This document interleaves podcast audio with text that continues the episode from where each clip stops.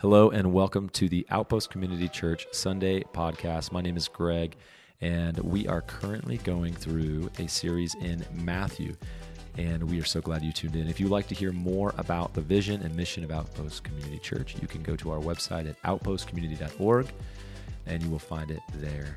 Otherwise, we pray that you have a wonderful week of worship and that this message would inspire you to follow Jesus with all of your heart, soul, mind, and strength. Hey, so glad you're here. If you have a Bible or a Bible app, go to Psalm chapter 1. That's where we're going to be. So if you flip them to the middle of your Bible, you go to the left a little bit, you look for 1, and you'll find it. Okay? Psalm chapter 1. That's where we're going to be. So we've been traveling through the book of Matthew. We just finished the Sermon on the Mount, and what we're going to do this week is we're taking this is not a we're done with Matthew. It's just consider like an intermission. We're going to do a little short 8-week talk called Reset, and we're going to be talking about spiritual disciplines, okay? So let me ask you guys, how many of you guys have ever been to a chiropractor? Raise your hand. All right, dope. So my chiropractor was in the first service, and I did not tell him I was going to say this, but he was okay with it anyways. So I don't know if you guys have ever had your back out. I've had my back out so bad where I'm looking in the mirror, and I'm like this, and I'm like, something's wrong. And so anyways, I go see Vince. And at Vince's place, I love going in there. Go in, they take you to a room, set you up. They put those hot pads on those hot spots in your back where you need the most attention, right? So, which is basically my whole back. And so he puts it on there. You're laying there. They got some soothing Christian radio music playing in the background, and you just get all loose and ready. And then he comes in, and Vince is a great guy, and we're just chatting and talking and hanging and talking about, all right, what do you need? Blah blah blah. We talk through it. And it's very casual. I'm a lower back, great, okay, cool. And so, here's the thing about Vince, though. Vince does CrossFit. And so he's just this little ball of muscle. And he's incredibly strong. And so he's just talking to me, and, the Christian music playing. I'm just I've let down my guard. I'm feeling comfortable. I feel safe. And then he crawls up on top of me. And then he grabs my leg and my shoulder and goes, gah! Like that. And then he goes back to talking very normal. All right, so how the kids? I'm like, hold on a second. I got to wiggle my toes. I got to see if I'm still alive, right? That's sometimes what it's like going to get your back reset. But how many of you guys have had these times in your life, these moments, different areas of your life where you felt like you needed a reset? You need maybe a redo, right? Maybe it's in a relationship. You need a reset in your relationship. Maybe it's, your marriage. You feel we need a reset. Maybe it's your relationship with Jesus. You've been walking with God, and things have just kind of gotten a little bit more loose and a little bit more pulled back, and it's I'm at this point. I just need a reset. Anybody ever experienced any of that ever in your life? Okay, me, both hands. If I had another arm, I'd raise it. Sometimes we need a reset. And I want to tell you, this summer, that's what we're going to do. We're going to take some time to look at some spiritual disciplines. Now, when you hear the word discipline, you think of punishment. And they're not punishment. We'll just call them, we've called them in the past spiritual patterns, okay? Patterns for renewal. So what we're going to do is we're just going to kind of reset. Summertime is a different time. It's definitely been a different time this summer, right? Because has it rained this morning yet? I've been in this building the whole time. Okay, it could rain at any moment. Just wait for it. Yesterday it was sunshine and rainy, and I'm from the South. And in the South we say, if it's sunshining and raining, it means the devil's beating his wife. Y'all ever heard that? No, you never heard that? So when I moved, coming from South Carolina, when I moved here, it was the first time I saw sunshine and snow, and I was like, he must be beating his sister. This is the weirdest thing. All right, that's just a dumb joke. I shouldn't have said that. All right. But today we're going to look at Psalms, and today we're going to look at Psalm 1 and today's reset. We're going to look at the best start. We're going to talk about reading the Word of God, okay?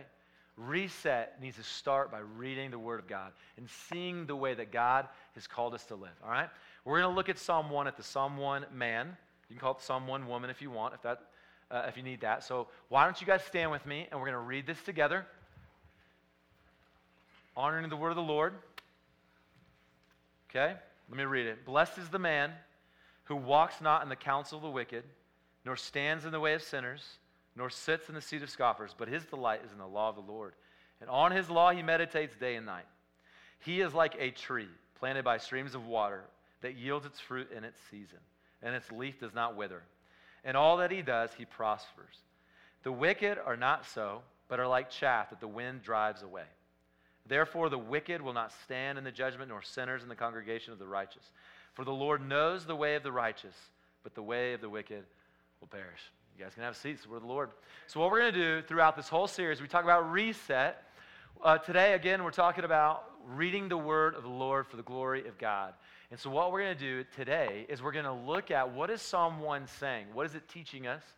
And then I'm going to talk about how does that apply to you and me, okay, as individuals. What would it look like for me and you to be a Psalm 1 man, Psalm 1 woman? Then we're going to dream a little bit and talk about how can we be a Psalm 1 person in our family, a Psalm 1 person in our community. So every week when we look at these, we're going to pull out, in the second half of the message, we're going to talk about you, you and your family, you and your community. All right? You guys know where I'm going now? Let's look at Psalm 1. Now, Psalm 1 is one of my favorites. I love it. I was forced to memorize it, and I'm so glad I did. But Psalm 1 is a psalm of contrast. Can everybody say contrast? All right, you're with me. Great. Coffee is kicking in. And it's a contrast of values. It's a contrast of fruits, and it's a contrast of outcomes. Values, fruits, and outcomes. Now listen, the whole Bible is centered on God. Anybody surprised by that? Nope. No. So it's centered on God. And in this psalm, you're going to see it's centered on God. And the values are whether or not you value the Lord or you don't value the Lord. You love and adore the Lord or you hate and reject the Lord. Your whole Bible is divided by that right there. But it is centered on God. All right? So if you value the Lord, you can't not value the Lord at the same time, can you? No. If you say, I follow the Lord, but then you don't follow the Lord, you can't do them both at the same time. You can't follow the Lord and not follow the Lord at the same time, right? You can't go left when you're going right. The center is God, and it's a dividing line. Now, I want you guys to imagine, if you've got a group of people who are, man, they love and adore the Lord, and they want to follow him. That's going to become a lifestyle, isn't it? That's a way of living. They're going to live their life in a certain way. Everybody agree? Does that make sense? Anybody ever met somebody who doesn't love and adore the Lord? Anybody? Look to your left and right. It was those people right around you. Maybe still is, right? Okay, I'm not calling anybody out. No eye contact. All right, here we go. But that's also a lifestyle. It's a way of living. Now, I want you to imagine if these two groups of people are doing their life, living their life this way, are they going to come to two different types of outcomes? Of course. They're going to come to two different types of outcomes, so you understand what I'm saying. So, Proverbs 4, like I said, your whole Bible, it talks about both of these pathways, but it centers on God. In Proverbs chapter 4, verses 18 and 19, it says it like this. It says, the path of the righteous is like the light of dawn, shining brighter and brighter till full day. Was anybody up this morning, got to see the sun come up? This morning I got up early, and I went for a walk, and I got to see the sun come up and see how the day just comes to come alive, right? The birds start losing their minds and start just screaming at each other. It's wonderful. It's beautiful. Loved it. That's what they're saying is the way of the righteous. Okay, and it says the way of the wicked, or the path of the wicked, all right, is like deep darkness. They do not know over what they're stumbling. So it's this idea of this growing darkness, and then it's this idea of this growing light. Two different pathways. Now, you don't have to agree with that. You don't have to say that. You can go, man, the Bible's not right. I don't really care what it says, blah, blah. That's fine. I'm letting you know the Bible that has God at the center says there's two different ways to live, the way of the righteous, the way of the wicked. You guys tracking with me? Okay. In this psalm, in Psalm 1, it says that the man who walks in the way of the Lord, who adores and loves the Lord, calls him the blessed man. Everybody say blessed man. Blessed man. You ever go like, man, that guy's blessed. Anybody ever gone to a church and were like, bless you, brother, right? Okay, y'all are all from maybe not around here. In the South, it's like every time you go to church. Okay, but on the other side, those who do not walk in the way of the Lord, it calls them the wicked. And what Psalm 1 says in verse 1, is blessed is the man who walks not in the counsel of the wicked, nor stands in the way of sinners, nor sits in the seat of scoffers. Now, when you read this, it talks about first doing what? Walking, and then it progresses to what? Standing with, and then it progresses to what? Okay, you're supposed to read that as a progression. And you guys know this. You don't have to grow up in church or read the Bible or anything like that to know. Everyone in here, you guys know this, right? You agree. You are going to become a lot like the people you hang out with. Isn't that true? Yeah, you become like the people you hang out with. I've heard it said that, you become, the average of the five people you hang with. Like, who came up with that? How did you mathematically figure that out? Okay, I have no clue. That's a joke, guys. Stick with me. I'm trying to see if you're alive here. Okay, but the people you hang with, you're going to be like. So listen, if you walk with a certain group of people, you're going to eventually start standing with them on their opinions, on their policies, on their parenting styles, and on pretty much everything else, right? You start living in Cody, Wyoming, it's a matter of time before you're going, like, you know what, I am for guns, and yeah, you know what, we should protect our lands, whatever. You're going to start doing that. You've moved to Seattle. It's like you're not going to be surprised. Like, yeah, you know what, gender is fluid. You know what, this is this. And we go, hold on a second, are you saying it's, truth is relative? I go, sometimes to you it is. But the reality is your Bible says that God is at the center, and it's either this or it's that. And he's saying that the Psalm 1 man, listen to this, never walks, stands, or sits. The way you're supposed to read this is literally as if the blessed man, he never walks, he never stands, he never sits with the wicked. Never does it, not once. And the reason why he doesn't is because he sees that the wicked's way, there is no blessing. No blessing that way, but with God, there is nothing but blessing. And so what does it say that he does? It says that he delights in the law of the Lord. And on his law, he meditates when, guys? Day and night. He meditates on it day and night. Now, why does the blessed man meditate on the law of the Lord day and night? It's because the Lord is his delight. He delights in the law because he delights in God. Now, when you go delight in the law, delight in rules, like how many of the kids in the room are like, I hate rules. Like, rules stink. Rules are boring. That's not what I'm talking about. The blessed man of Psalm 1 says, the rules are the bomb. I love these because I love my God. So it's kind of like this. I told the first service, I love my wife. And through being married to my wife for 13 years, there are certain things that I know she doesn't like, okay? Like me eating my cereal in the mornings with my mouth open. She doesn't like that, okay? So I just go outside and eat it, okay? I know, she knows about me, and she loves me. She knows that I do not like somebody startling me awake, okay? I hate it. I get violently frustrated and mad. I have to apologize always afterwards. I just don't, like, just slowly turn on the lights. Okay, so I don't do certain things around my wife because I love my wife. In the same way, the blessed man says, and he loves the Lord, loves him.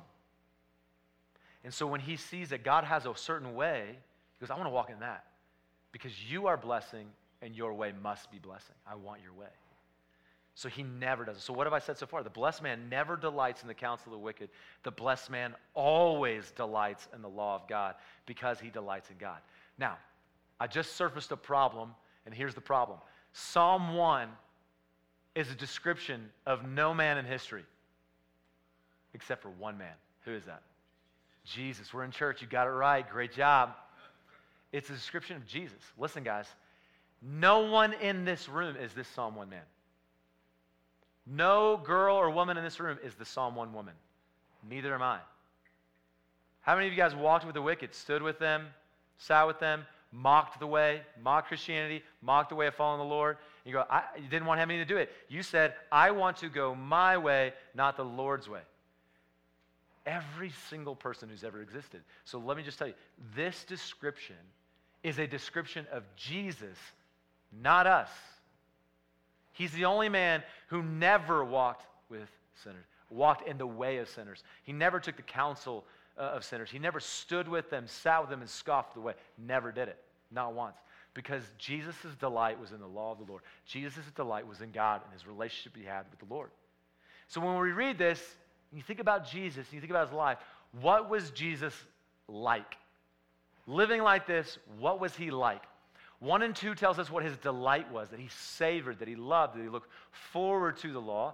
Verses 3 and 4 tell us what he became, what he was like. It says this, he is like a tree planted by streams of water, which yields its fruit in season. In all he does, he prospers. The wicked are not so, but are like chaff that the wind drives away. What does that mean? Okay. How many of you guys played baseball? Anybody in here play baseball? Anybody in here like baseball? Okay, I played it. It's not the best sport. Best sport is basketball. Let's just be clear about that. Okay, if you got a hot take, that's fine. I got the mic. I'm doing the talking. It's basketball. Okay, and so anyways, baseball. If you grow up playing baseball, you're probably going to be familiar with this. What is this right here? What is that? That's sunflower seeds. You guys recognize those? Okay, all right. Growing up, you guys remember if you played baseball, if you didn't play baseball, this should be familiar to you. Man, just throwing in a big wad of sunflower seeds, right, and just working through those things, spitting them out. Okay, what do you eat? Do you eat the shell or do you eat the seed? You eat the seed. What do you do with the shell? You spit it out. Do you care where you spit it out? No, I don't care where I spit it. I spit it anywhere in the dugout. As long as it's not somebody's eye, I'm happy. And what happens later? Somebody comes through the dugout, sweeps it all up, throws it in the trash. Okay, this is the difference between the fruit and the chaff. Fruit left, chaff right. There is one thing that has value and something else that's worth spitting out of your mouth. It's chaff. He's saying the way of the righteous is like a tree that produces fruit because it's all, it doesn't matter what season, because it's always plugged into the water of life. But he says the wicked are like chaff that the wind, a light breeze blows away. Let me explain to you what this means. And from what I understand, in ancient Israel, what they would do is when they'd have the seed, they'd kind of get it all kind of smashed up a little bit. But when they wanted to get the seed out of there and just keep the fruit, what they would do is they would take it, throw it up in the air on a light breezy day, and it would blow away the stuff you don't need. And the stuff of weight and value and importance would fall to the ground. And that's what you would take and you go use. Does that make sense? And so what he is saying here, the Psalm 1 man is a person of value. He is a person of value, full of life, bringing life, like that seed. The shell, unless you're a crazy person like some of the kids on my baseball team, is not what you eat. You spit that out, you send it, right? And he's a person of value. Now, why is the Psalm 1 man a person of value? We know that he is planted, he's rooted, he's fruited, but why is he a person of value? Well, remember, we're talking about Jesus. He's valuable because he prospers in everything he sets out to do. Okay? He prospers. Now, let's talk about that word prosperity. Everybody in the room, you love the word prosperity, right? Who doesn't want to prosper? Does anybody in this room want to prosper? Now, when I say the word prosper, a lot of times what we think about is like, cars, clothes, some fresh Jordans, vacation down in Tulum, right? Hanging out on the beach. Okay, we think of that kind of prosperity. But the Hebrew word right here, when it's saying the word prosperity, right? I'm not trying to be impressive. I don't know Hebrew. I have books that tell me what it says. But Hebrew, what it's saying is prosperity means that you accomplish the thing you set out to do. Prospering means that you accomplish the thing that you set out to do. Now listen, that sounds really great if what you set out to do is get cars, clothes, a vacation down in Tulum, Mexico, right? Like that sounds fantastic. But let me ask you, what did Jesus set out to accomplish? Salvation. He went to go and fulfill the will of the Father. What was the will of the Father? To seek and to save the lost. To go and get the wicked, you and me. Did Jesus actually accomplish that? Jesus is a man in history who is a man of value across all time because he's a man who prospered in the way of seeking to save the lost. Coming after guys and gals like you and I. And it gives him value, and he succeeded in doing so. So listen, we are not the Psalm 1 man. But through belief in Jesus Christ, we receive the Psalm 1 blessing through him. Do you hear me? Through Jesus. And when we love Jesus, then we are going to know what it means to prosper in the way. According to God's way, not according to the world's prosperity. Now, I want to tell you something. I want to talk about something real quick that's really important. When we think prosperity, when we think about, let me just say it like this. Earlier, guys, I talked about the Bible is centered on who? It's centered on Jesus, centered on God, right? And what divides the understanding of right and wrong and morality and what is good, right, is everything is centered on God. So loving and adoring the Lord is good. Rejecting the Lord, hating the Lord is bad. Doing what the Lord says is described as righteousness. Not doing what the Lord said is called wickedness. That is the divide. Now, I want to show you this image. Maybe it was already on the screen. Here we go. So it's got God at the center, love versus rejection. Okay, there is a, listen, satanic evil lie that wants to distort the reality that God is at the center and everything is divided on how you relate to him. And what it wants to do is it wants to make morality, it wants to make all of life split between two different things, between pleasure and pain. Listen to me. This is the operating system of our culture, and it is incredibly deceptive and powerful. Now listen, what does this look like? It means, hey, this feels good, so this must be good. Hey, this doesn't feel so good, this cannot be good. And so it's based on feelings, but feelings of who? Self, right? I'm giving you a cheat on the screen, guys. I'm playing no games with you, you know what I mean? So like, it's you. You putting at the center of putting yourself at the center, which is what has been the great lie, great temptation of all time. You stepping in the place of God and saying, God, I don't want your way. I'm going to do what feels good for me, and I'm going to avoid what doesn't feel so good for me. Okay? Hey, you know what? Going to church is just, I don't feel good when I go there. Serving there is just too much. I don't want to give them my time, talent, treasure, blah, blah, blah. You know what? Hey, this marriage has gotten really too hard. We just kind of lost all the pleasure and the fun of it. You know, so like, I'm going to be out on that. It's just not good for me. You know what? This job, it's just like, it's not really working for me. My boss makes me work 40 hours a week. He says that's full time, but I'm more in like the work 3 hours, get paid $50,000 a year, no problem kind of guy, right? So I'm going to go and live in my van and drive the Oregon coast. It's going to be wonderful, right? So it's like, I obviously, guys, I'm being facetious and making fun of my generation, but it's all based on how you feel. And it's based on how you feel. Listen, I get why this is so attractive. I get why I fall into this trap. Because, man, what feels good, man. So it's got to be good. And, man, what hurts, man, it can really hurt. And I don't want to be in that. But the problem is, Jesus, the Psalm 1 man, set out to prosper in the will of the Lord, and God's will led him to pleasure and pain. So walking in the will of the Lord will hurt. Walking in the will of the Lord will be also really great. But go back to that image. A world that's built on you is what Satan wants for you, and it is a lie, and it is destructive, and it will lead to pain in the end. Look at what Psalm 1 says is the end outcome. Therefore, the wicked will not stand in the judgment, nor sinners in the congregation of the righteous. For the Lord knows the way of the righteous, but the way of the wicked will perish. The greatest fear of the world is pain, and all of morality and how we think is split between pleasure and pain. What's crazy is Satan has tricked us into an idea of living a life in a way that has an outcome that is literally our greatest nightmare constantly. It's pain. And separation from a God who is good and joy-filled and full of pleasure. That's what he's tricking us into. But that's why the law of the Lord is so important. Because the law is a map and a manual. It's a way to a holy God, and it's a walk with a holy God. You hear what I'm saying? It's a way to a holy God and a walk with a holy God. It's how you do both, how you live.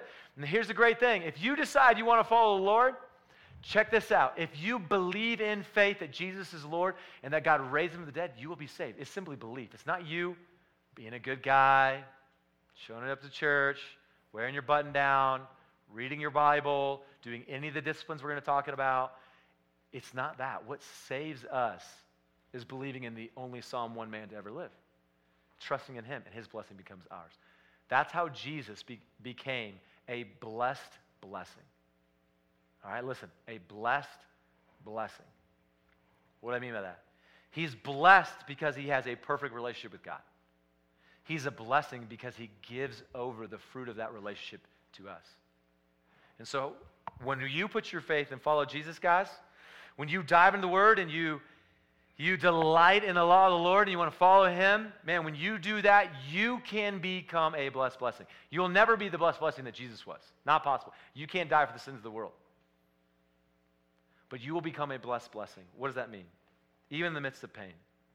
It means that you will learn, God will teach you how to be patient in suffering, how to have peace in turmoil, how to show mercy when you're wronged, how to have gentleness when you're falsely accused.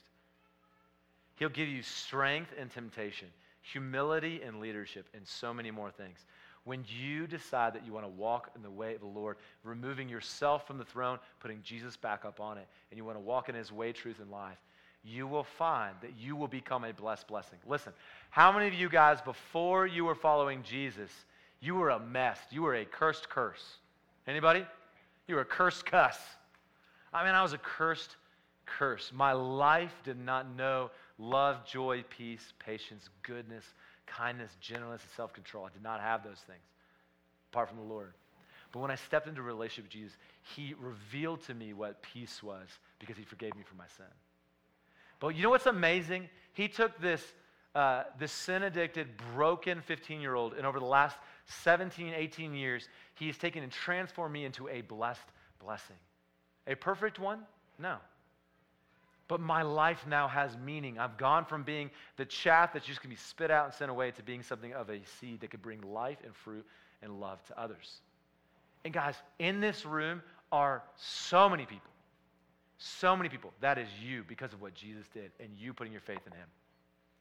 He changes us and grows us and develops us into becoming a blessed blessing. But what is a cursed curse? A cursed curse is a dad who loves drugs and alcohol more than his kids. Like my dad. It's a mom who hardly ever looks up from her phone to look at her daughter.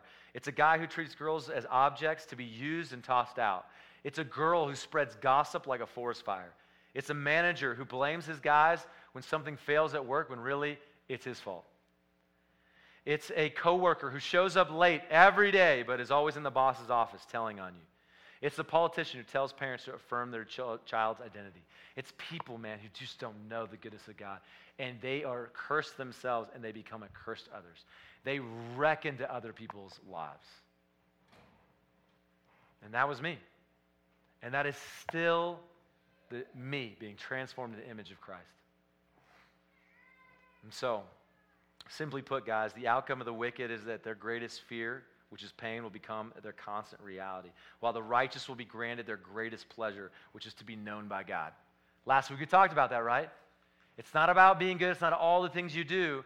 Matthew 7 says that not everyone who comes to me and says, Lord, Lord, will enter the kingdom of heaven, right? They'll say, look, but we did this, and we did that, and we did this. Look, I went to church, and blah, blah, blah. And he goes, listen, depart from me. I don't know who you are. You're not known to me. Let me remind you, I'm going to stand before Jesus one day, just like all of you, and I'm going to stand, and I'm not standing with anxiety, I'm standing with eagerness before the Lord, okay? And I'm reading Revelation right now in my devotional time in the mornings, and it says that there's going to be books where it's going to be open, and the account of your life will be read to you. And here's what's great. I don't have to live in anxiety about what's going to be read, because when it opens it up, and when it goes to my name, it's going to say the name Jesus in Psalm 1 man. And so the blessing of the Psalm 1 man will be mine. And go, you are known as Jesus's. Come enter into my rest. Not because I was a good guy, because I became a pastor. I didn't choose this. This was God's will for my life that I walk into following the pleasure and the pain of the way. But listen, I'm going to enter into Jesus's rest, and I'm saying that confidently because of my faith in Jesus and how good he is, not because of how good I am. Do you hear what I'm saying? I've said the gospel to you like 15 times this morning. I'm trying to continually repeat it to you. There's only one Psalm, one man, and you ain't it, but he came for you. All right? And so if you accept that way, man, you get to walk with him. His blessing becomes your blessing. And he will transform you by the renewal of your mind into something that's a blessing to others. So I want you guys to imagine. Imagine a Psalm 1 man in your house. What would that be like?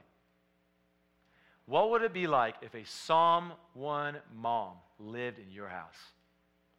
Those of you guys who are already grown up, imagine what that would have been like. Imagine if you had a Psalm 1 man in your community.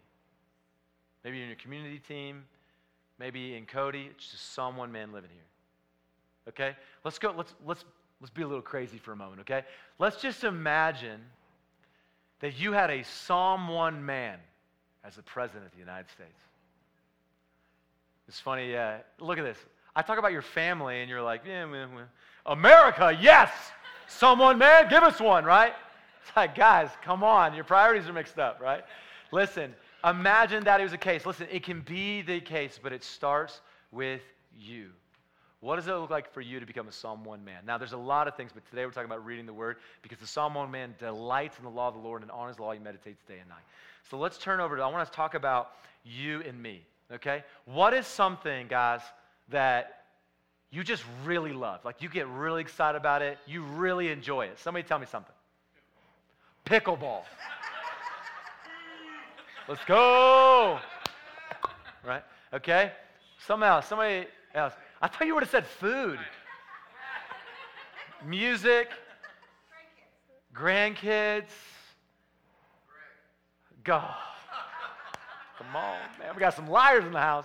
No, I was kidding. Hey, yeah, whatever it is. Anybody like roller coasters? Baseball. Tulum, Mexico. Right, okay. So I want you to imagine, what's that feeling when you're like, just think of that time where you're feeling just this joy of life. You're doing something you absolutely love. It's just so fun. It's so good. Okay, that feeling. That's what we need to be as Christians. Listen, we don't delight in the law of the Lord like Jesus does. We don't delight in God like Jesus does.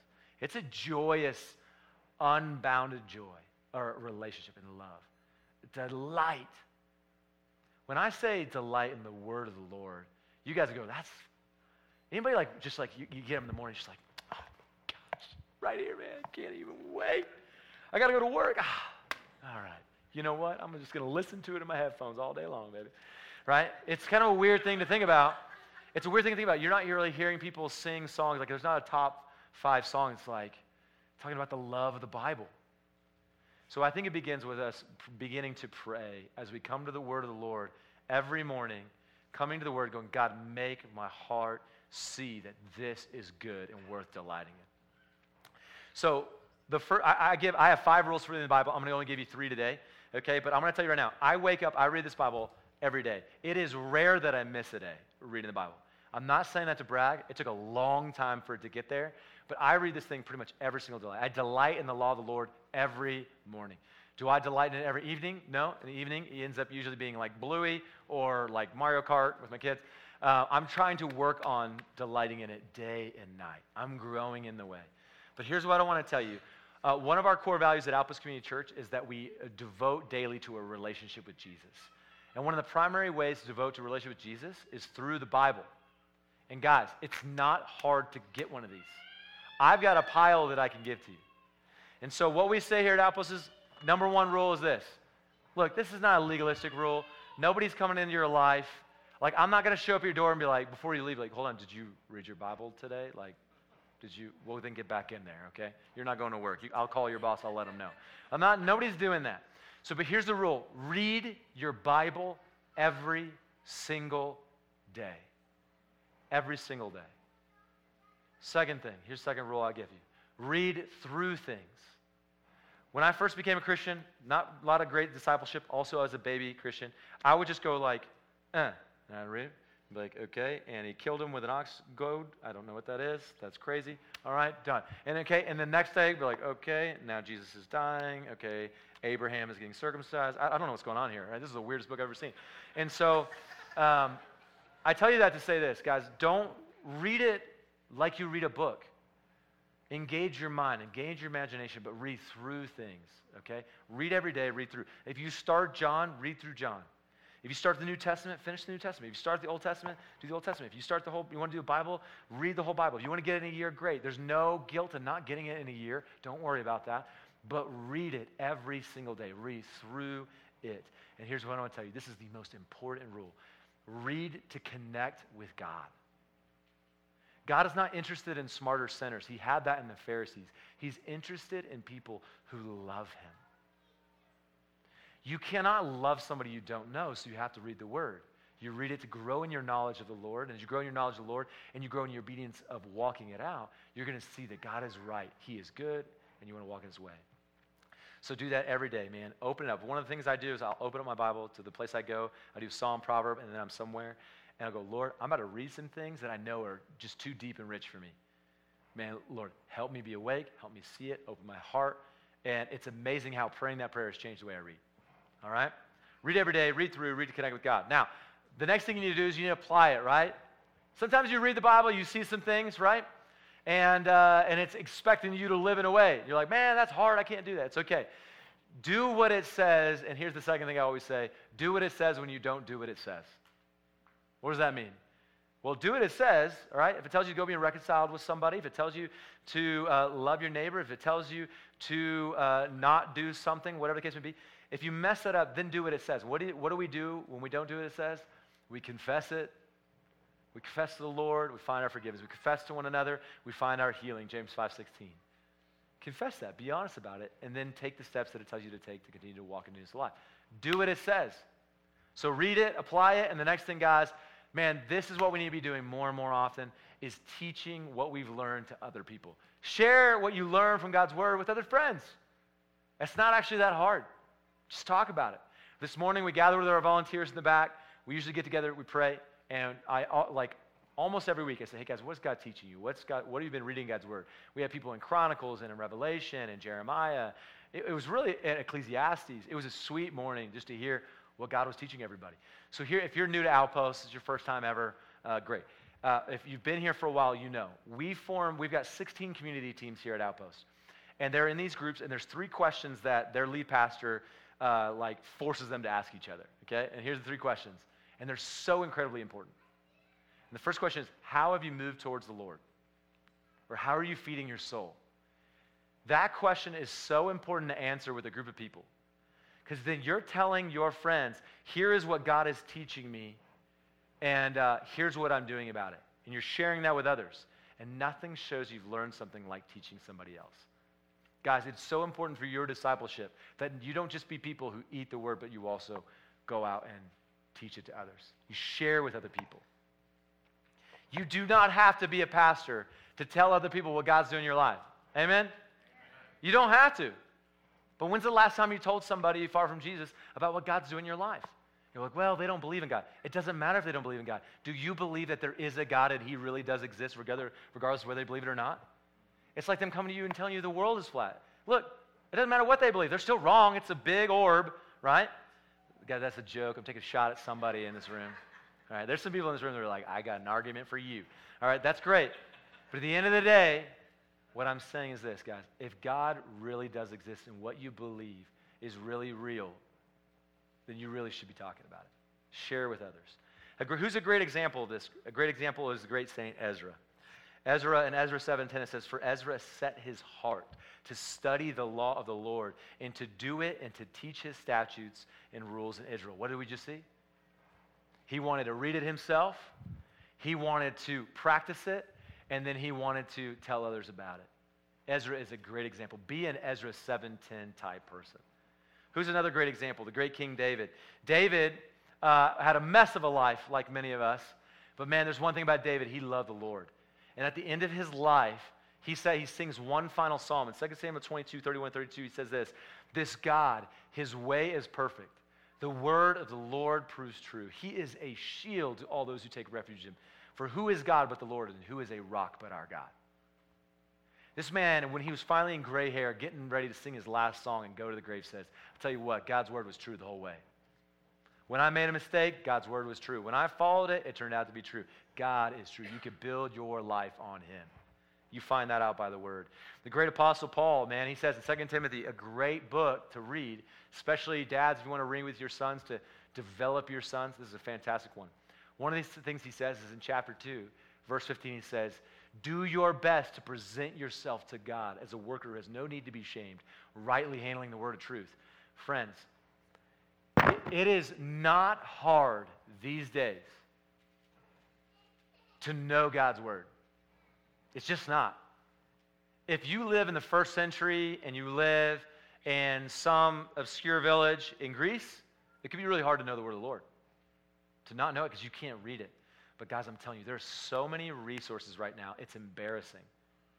There are guys who are graduating with $60,000 in college debt from a seminary, and listen, you could go and learn more than what they learn for free. Now, the question is, you got to go to the right places. But at the end of the day, listen, you can learn everything. Go to gotquestions.org. Go to Join the Bible Project. Go to Desiring God. Go to Ligonier Ministries. You grab an ESV study Bible. If you read the entire ESV study Bible, you will know more Bible than most pastors in this town, period, easily. It's a fantastic resource. Guys, you can know this. So all this little mamby-pamby, weak, whiny, I just don't have time, or it's a big bug, it's confusing. It is a big bug, confusing. Do the work. You can learn it. I promise. You totally can. All right? So stop being a mamby-pamby little whinebag. All right. But here's what you need to know. Paul, I'll just skip past this. So that's you. You can devote to this. You can learn it. You can know it. All Scripture is breathed out by God and profitable for teaching, correction, reproof, training, and righteousness. The man and woman of God could be complete, equipped for every good work. This word's going to do it. And in 2 Timothy 4, he says, the next thing you do is you preach the word of God to others in season and out of season. Now, what does it look like to do that in the family? I want to give you guys just a few little tips as we kind of like cruise towards the end. A few little tips about doing this with your family. Now, I want to be honest. I didn't grow up in a family that read the Bible. I grew up in a family whose dad was a drug dealer and whose mom was trying to figure it out, was working in all these places. And so I just had, my pastors were football coaches, baseball coaches, wrestling coaches. That's who my pastors were. So growing up, I don't have a good picture of what that's supposed to look like. And that's a lot of you in this room, right? You didn't get a great example. No excuse. So I'm going to tell you a few things that I do that you can do just to get started to make this a core part of your family. Number one, read the Bible as a family. Just do it.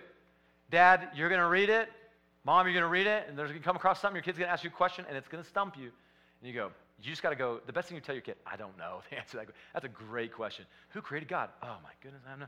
All right, so and then you go to gotquestions.org, and you start looking these things up, and look at that. You're turning into a Bible scholar because your kids are great students. All right, so start reading the Bible as a family. Do it at the dinner table. You could do it in the morning. You could do it at night. Now, here's the next thing. I know it's on the screen. Just take it off the screen because it's super distracting. They're seeing all the answers. Raise your kids on steps, okay? What, for us, was the first step of introducing the Bible to my kids was the Jesus Storybook Bible. Anybody read that? Great. I've cried more reading the Jesus Storybook Bible than my own Bible. It's an amazing, amazing book. It takes all the stories of the Bible and points them to Jesus. Great, great discipleship.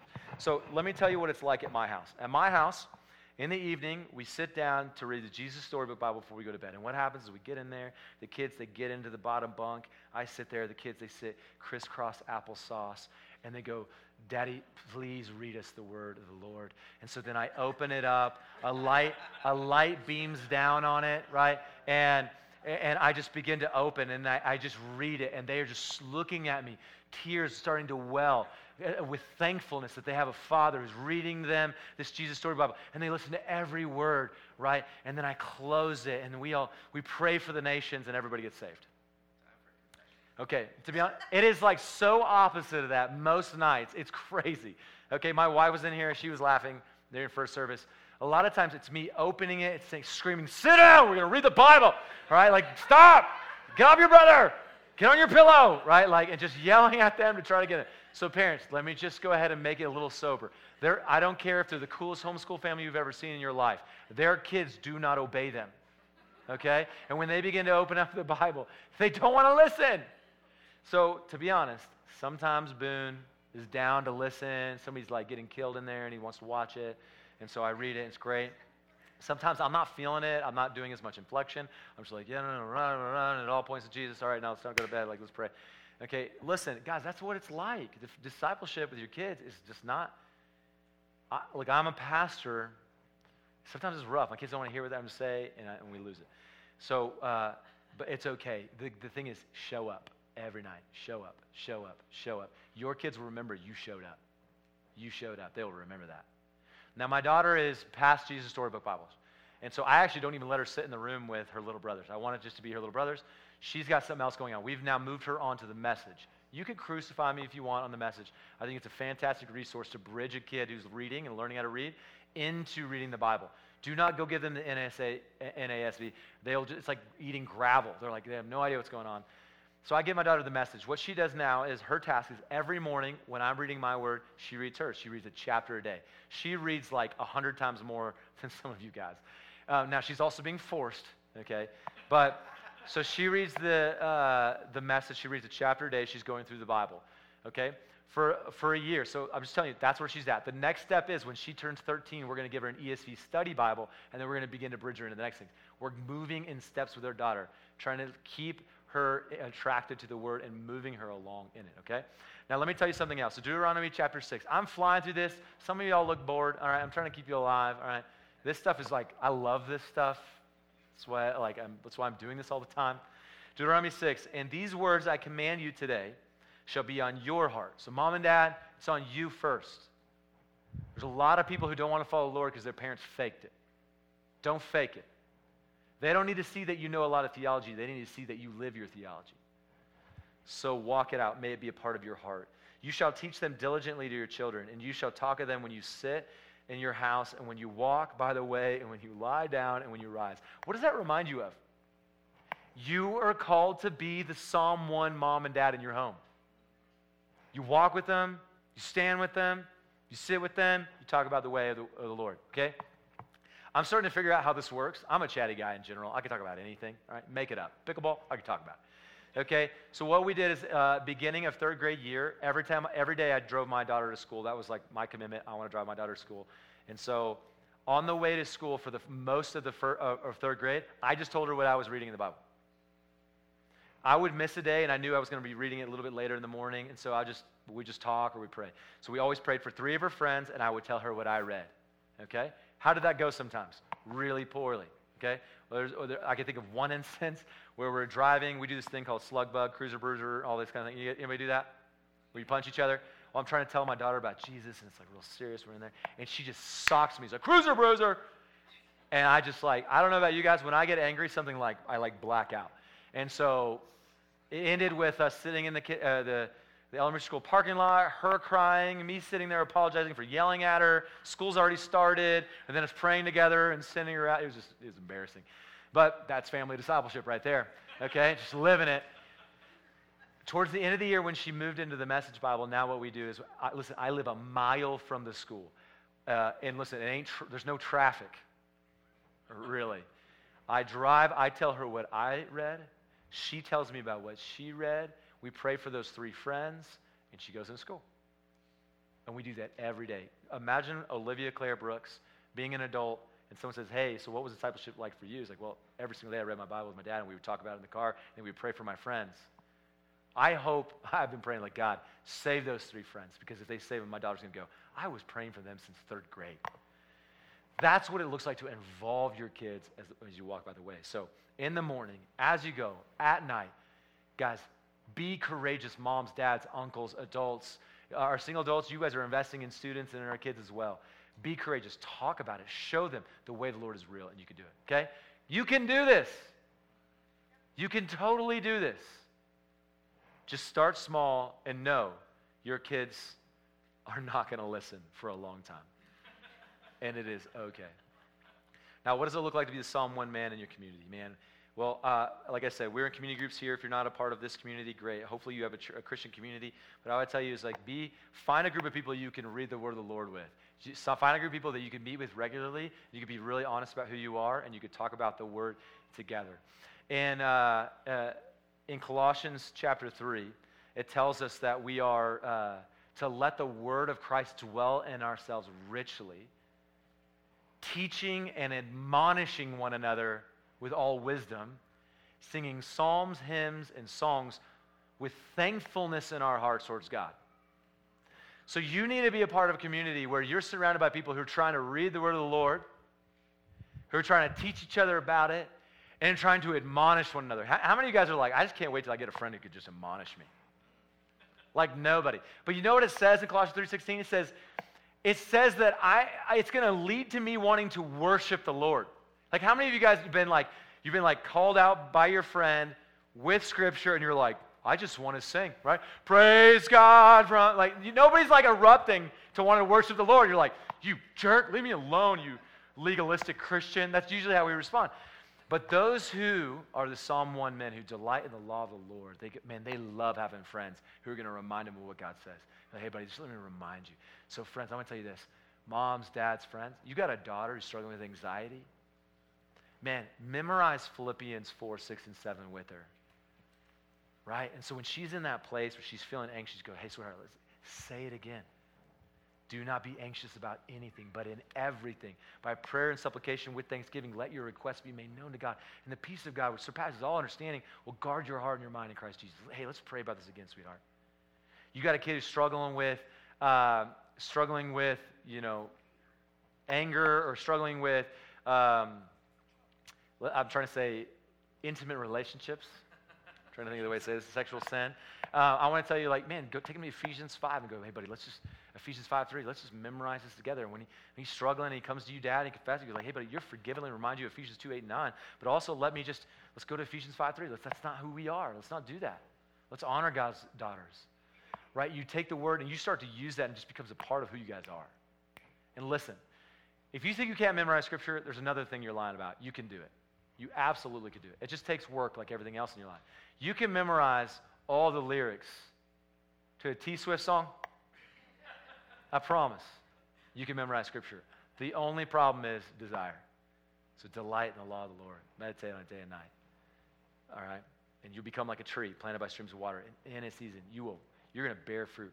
Okay? You're going to grow. You're going to develop. And when you do that, you're going to be a person that in this community is just different. In your office, in your family, on that sports team, as a coach, no matter what you do, you will be different because people look at you and go, man, what do you have? You look blessed.